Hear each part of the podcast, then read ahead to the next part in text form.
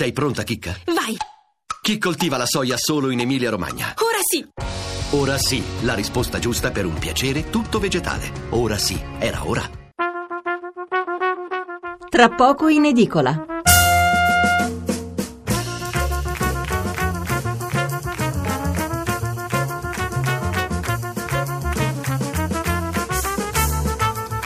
Buonasera da Stefano Mensurati e benvenuti all'ascolto di Tra poco in edicola, la rassegna stampa notturna di Radio 1.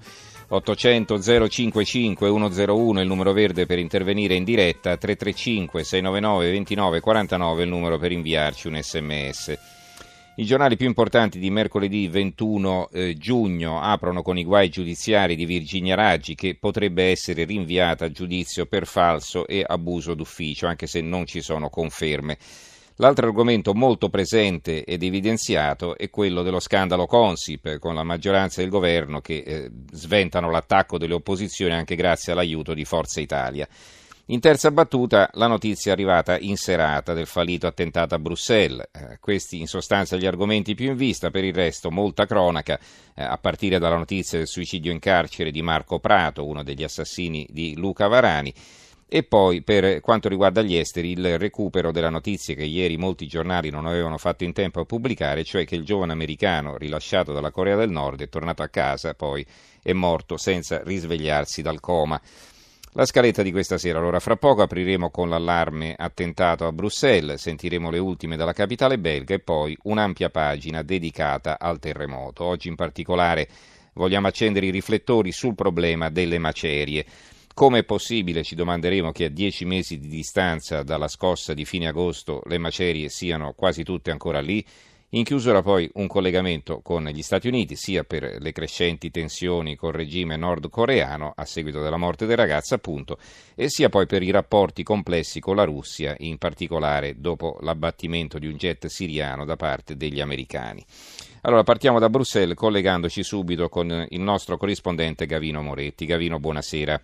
Sì, buonasera Stefano, un saluto agli ascoltatori. Diciamo che la polizia ha fatto sapere da metà serata che la situazione è tornata sotto controllo, però non ha fornito molti particolari su quanto è avvenuto. Il procuratore Van der Stipt, che è, il procuratore federale eh, che ha la delega sul terrorismo, è praticamente colui che sta seguendo le varie inchieste ancora aperte, anche legate agli attentati di 15 mesi fa, si è limitato con una breve dichiarazione alla stampa questa sera a dire, eh, possiamo dire che si tratta di un atto terroristico, possiamo anche dire che eh, l'uomo che è stato neutralizzato ehm, aveva dell'esplosivo con sé, anche se stiamo cercando di capire ancora se eh, la cintura esplosiva che aveva era vera o no, l'esplosivo che aveva quest'uomo era eh, localizzato in un trolley che ha fatto esplodere, un'esplosione a bassa intensità ha detto comunque il procuratore, eh, facendo poi capire poi la cosa più importante in fondo, che non c'erano vittime civili, non c'erano feriti civili. Non ha confermato se l'attentatore, dopo essere stato neutralizzato dai militari presenti nella stazione, sia vivo o morto. Ha detto questo non sono ancora in grado di dirlo, però il fatto che abbia parlato di militari ci dà intanto un'indicazione, cioè che eh, in questa azione che si è svolta in pochi minuti, in cui quest'uomo entrando alla stazione ha detto Allah Akbar, ha urlato quello che ormai è un atto di, di guerra, è, è, diventato ormai un attacco, l'annuncio di un attacco ormai in tutta Europa, poi, avrebbe poi urlato anche i jihadisti esistono ed esisteranno sempre. Questo secondo non la procura, ma secondo molti testimoni presenti alla Gar Central.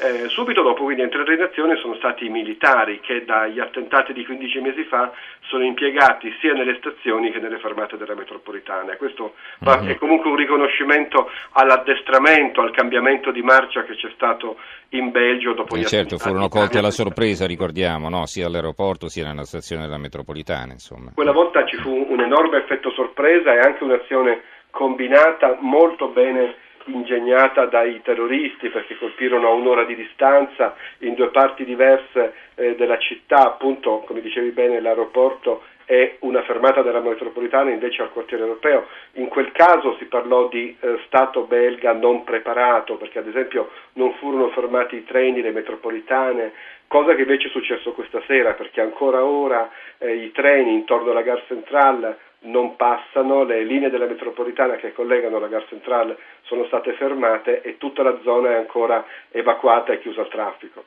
Allora, intanto va bene, mentre parlavi è arrivata la notizia, la Procura federale belga ha comunicato che il sospetto terrorista è morto, quindi c'è la conferma eh, della morte di quest'uomo. Ehm, c'è poi questa notizia che arriva dalla Francia, così te lo chiedo a livello di commento, poi chiaro non è di tua diretta competenza, no? che lascia davvero senza parole, cioè che l'attentatore di lunedì agli Champs-Élysées era un osservato speciale, questo lo sapevamo, però non solo era nell'elenco di quelli pericolosi davvero, ma nonostante questo lo scorso anno gli era stato pure rinnovato il porto d'armi, insomma questo ha mandato su, su tutte le furie il nuovo governo Macron, no? il nuovo governo che è, stato, che è entrato in carica dopo l'elezione di Macron.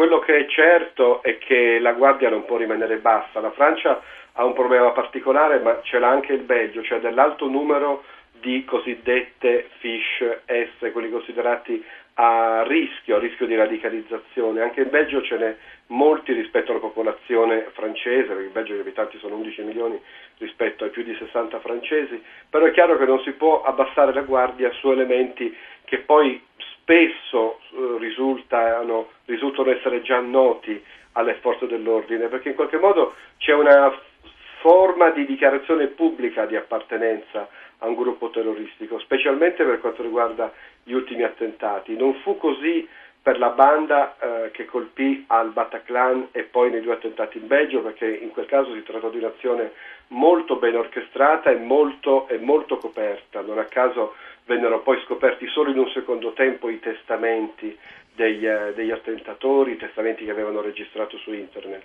Mm-hmm. Invece in questi casi si tratta negli ultimi mesi, eh, vedremo questa sera mh, abbiamo avuto una confermazione, una conferma in diretta, si tratta di persone che vogliono dichiarare la loro appartenenza allo Stato islamico e lo fanno mentre, mentre partecipano all'azione. Ecco. Mm-hmm. E, e spesso sono persone che lo avevano dichiarato ai propri amici, lo abbiamo visto in Gran Bretagna, eh, lo abbiamo visto in Francia, persone che erano già state individuate dalla stessa comunità musulmana come individui radicalizzati.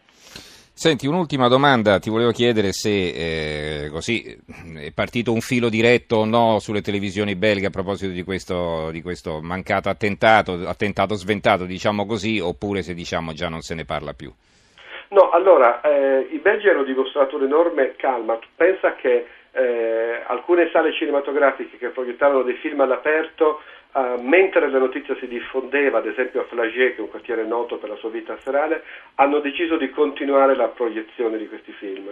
E per quanto riguarda la programmazione belga, le dirette sono state fatte soprattutto sui siti online dell'informazione belga, mm-hmm. un po' perché il Belgio ci tiene a far, è una reazione tipica uh, del Belgio ci tiene a dimostrare che il proprio stile di vita non viene influenzato dagli attacchi terroristici. Dimenti- non dimentichiamo una cosa che a me ha impressionato moltissimo 15 mesi fa, uh, decise il Belgio di tenere aperte le scuole uh, il giorno dopo l'attentato del 22 marzo. Benissimo, allora ringraziamo Gavino Moretti, corrispondente da Bruxelles del giornale radio. Grazie Gavino e buonanotte. Allora, leggo i titoli dei giornali sull'attentato, non ce ne sono molti per la verità, perché poi la notizia è arrivata in serata, quindi qualche giornale, come si dice in gergo, ribatterà la prima pagina, cioè la riscriverà aggiungendo questa notizia, altri invece che devono ancora andare in stampa la stanno preparando con anche servizi di accompagnamento nelle pagine interne. Allora, il giornale Bruxelles Kamikaze è uscito alla stazione, il fatto quotidiano, un kamikaze tenta di farsi esplodere alla stazione centrale di Bruxelles e viene neutralizzato dalle forze di sicurezza, attentato sventato per un soffio. Eh, il mattino di Napoli, paura a Bruxelles, terrorista ucciso in stazione, il raid fallito, allarme nella capitale belga, mentre i governi europei rafforzano le misure di sicurezza. A fianco c'è poi anche un altro titolo, odio contro gli islamici, l'Italia teme il contagio, vertice al Viminale, nel mirino i suprematisti molti, molto attivi su internet. L'eco di Bergamo, Bruxelles, attacco fallito, morto il terrorista. Il Gazzettino di Venezia, kamikaze ucciso prima di colpire, paura a Bruxelles, evacuata la stazione centrale. L'uomo aveva una cintura esplosiva. La polizia lo neutralizza, per la stampa belga avrebbe urlato all'Akbar. Eh, la libertà di Piacenza, Bruxelles, sventato un altro attentato, torna la paura.